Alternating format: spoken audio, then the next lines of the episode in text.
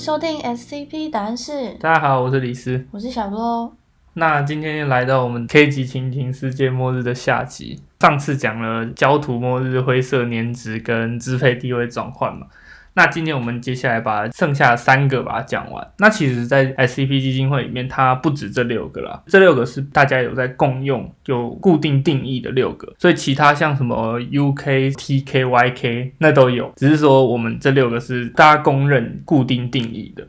今天会跟大家讲的是 AK 级疯狂末日、CK 级的现实重构，以及最后 ZK 级的现实崩溃。后面两个就是 CK 跟 ZK 的整体上它是有点类似的，只是说一个是重构，一个是崩溃。那我后面会举比较详细的 SCP 的例子来讲说，哎，它这两者之间的差别在哪？那接下来我们就先来讲 A.K. 级疯狂末日。疯狂末日的部分，一般来说是因为某个有人类精神上影响类的 S.C.P. 收容失效，然后就导致哦，大部分的人类他的意识是丧失或者是转变，就是可能你一直在做你原本不想做的事情，但你觉得好像你应该要这么做，这类似这种。在这种状况下的话，因为人类的意志已经被改变了嘛，所以你要逆转的话，可能性是极低的吧。因为其实人类想要逆转，第一个要素就是你想要逆转它。简单来讲，就是说你的大脑就是不再受你自己控制，然后你还以为你有控制你自己这样子。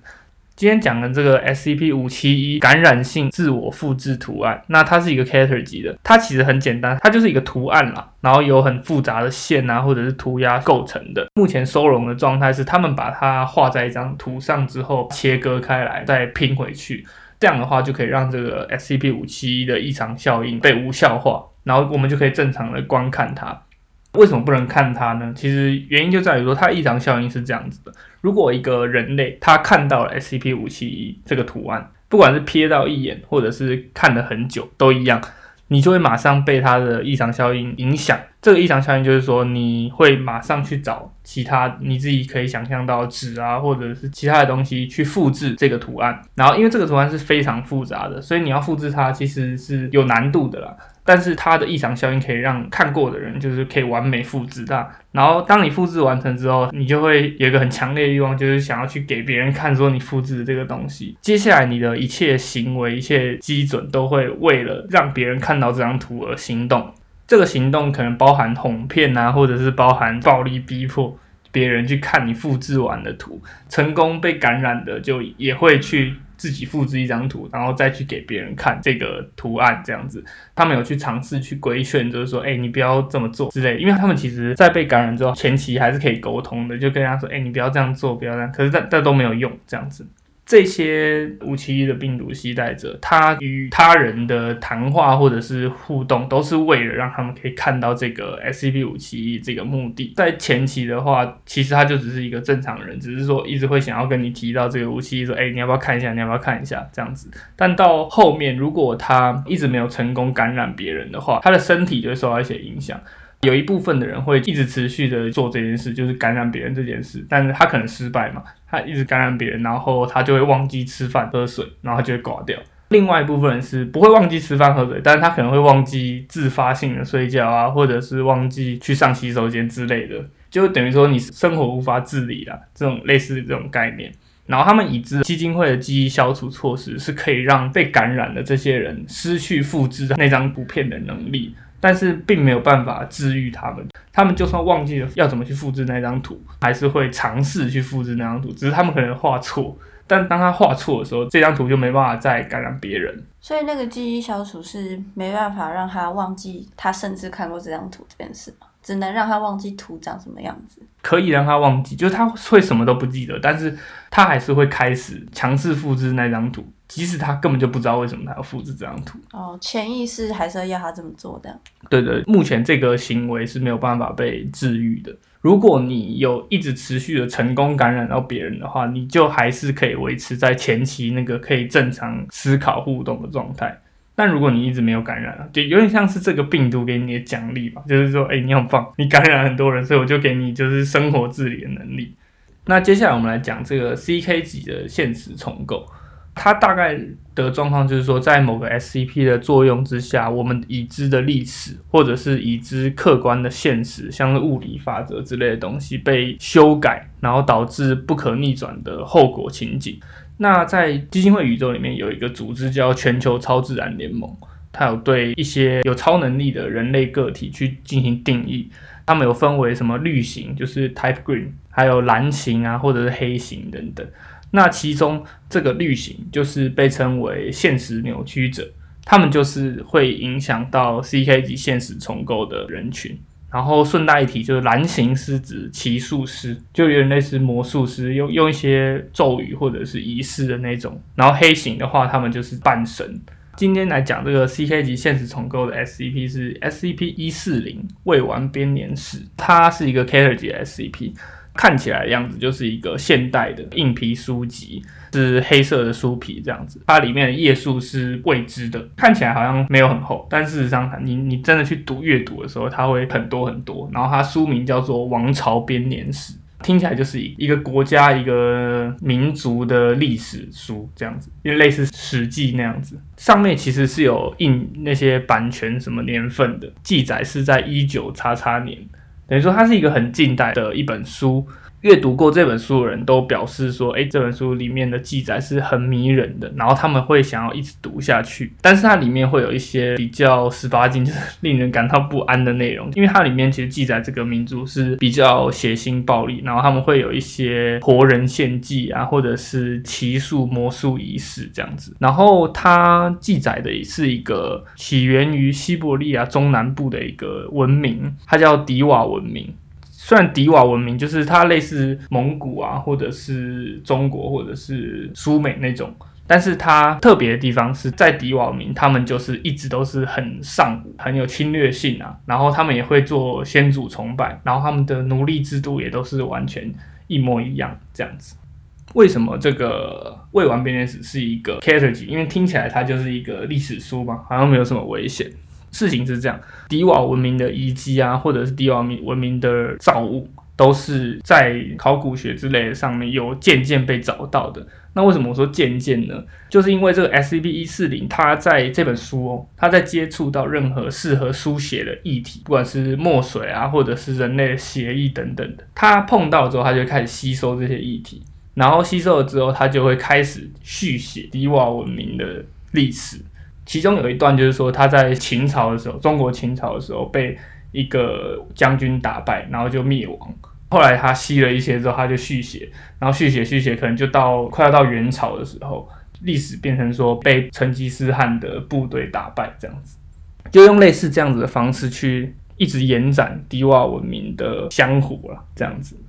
他们有去做一些实验，其中他们会发现说，人类的血液是其中最好的一种材料，这样子，那可能也跟当初制作这本书的人也有一些关系。他改写的方式就会是说，会把之前文明的原本只是衰落，然后他就改写成哦，只是一个小挫折，再插入新的人物、新的事件。然后他们甚至在原本就是已经探勘完了低洼文明的那种古迹里面，又发现新的。就是凭空出现新的遗迹这样子，那等于就是说过去的现实被改写了这样子。那这个这本书它没有记录到是就是谁写的吗？呃，有，它上面是有一个地方有写作者的名字，但是现在是看不出来名字是什么的。它有原本有写，然后后来被抹掉还是怎样？所以他碰到人的协议会继续续写，是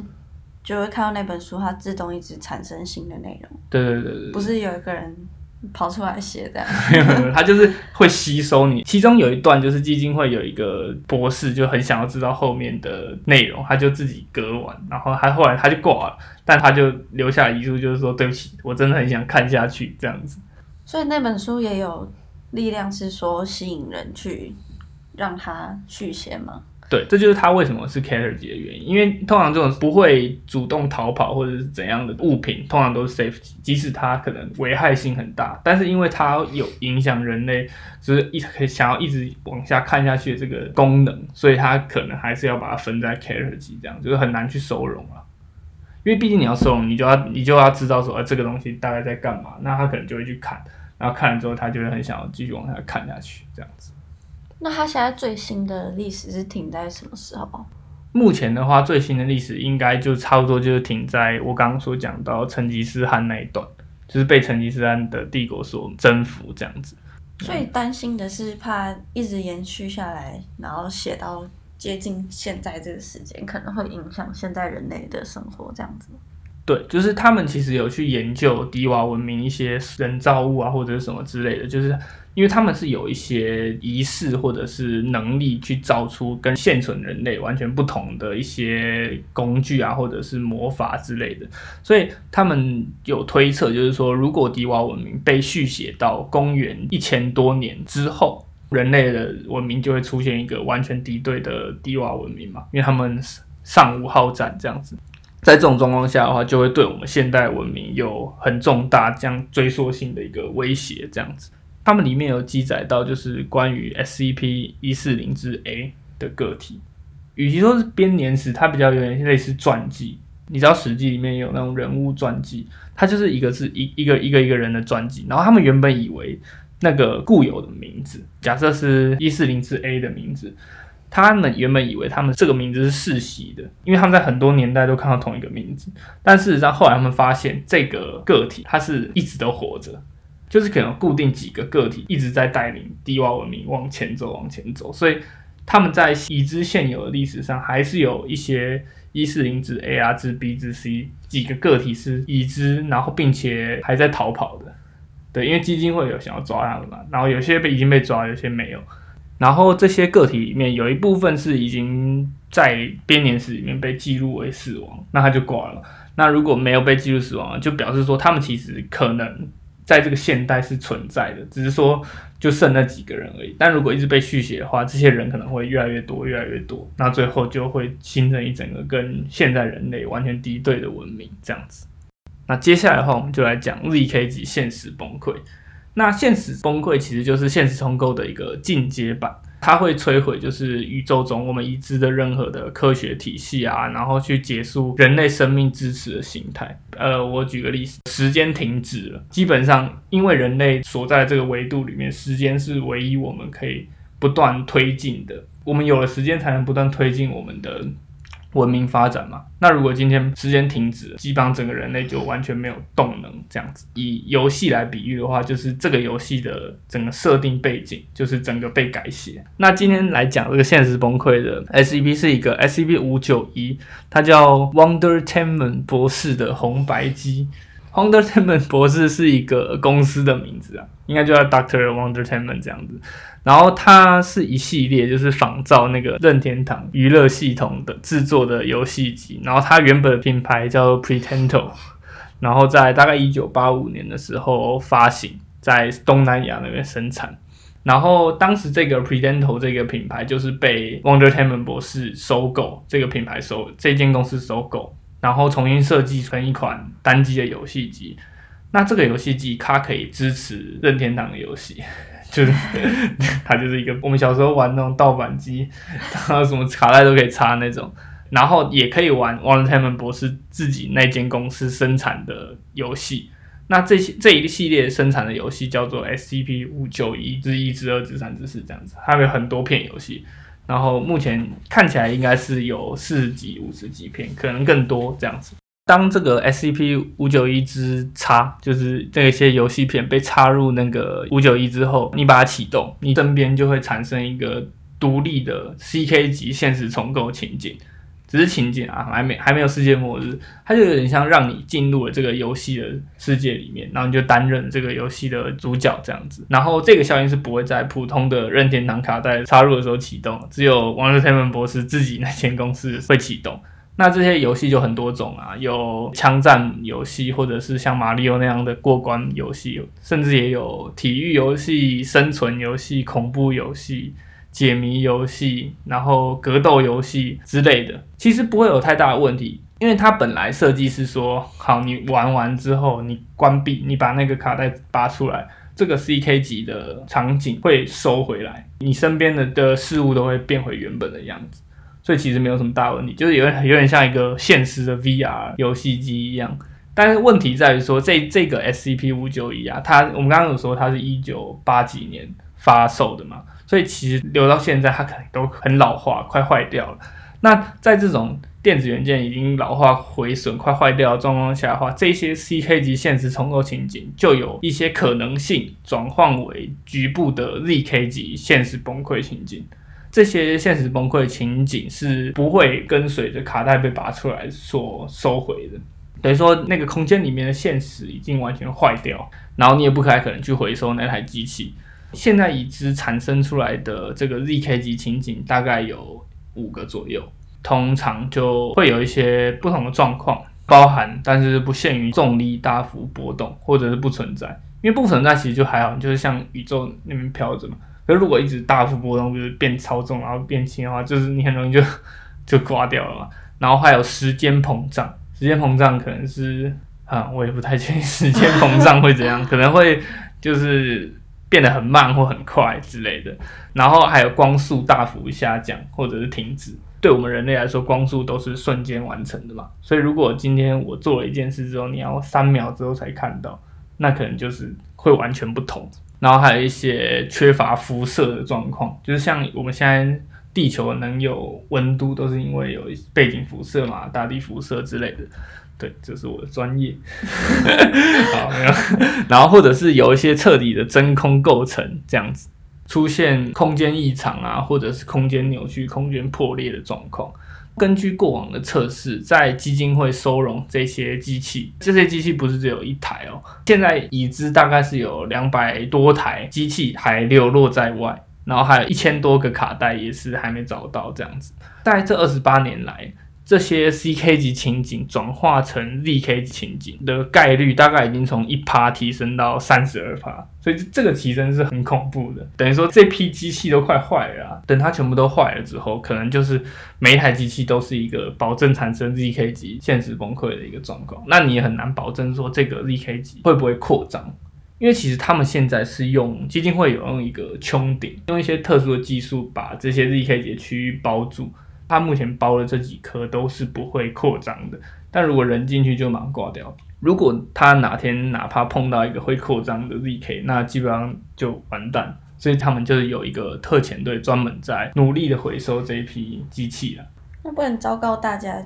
会发生这样的事情，就叫他把自己家里的游戏机收回吗？但是就是他们基金会那边是没有立场去。做这件事，但他们应该有尝试去跟 Wonder t e m e n 公司交涉之类，但他们就基本上现在已经找不到这间公司，然后这间公司从头到尾也都没有发出过那种机器召回的这些通知，所以就是合理怀疑，这可能是有人有意为之的，可能是邪恶博士，对啊，Wonder t e m e n 邪恶博士企业这样子，好，对。那以上的话就是 ZKG 现实崩溃场景的部分。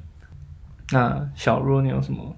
疑问吗？对于我们总共听了六个世界末日，你上次说前三个是可以有机会，比较有机会，就是阻止或者是对抗的。后面三个是发生了就没办法阻止，相对比较难阻止啦，因为。这种现实崩溃或者是现实重构的问题，不是人类现有的技术可以控制的。就如果像是核弹或者是像泡泡喷泉那种，我就先赶快抵消掉，然后就可以压制住。但如果是精神上的或者是那种现实上的，其实都是人类现有的技术很难去对抗的，所以才会说今天讲的这三个是相对比较难控制。对，哦。好，那以上的话，我们就完成了我们所有世界末日 K 级情景的讲解。后续会再整理更多新的 SCP 或者是新的故事系列，跟大家来做分享。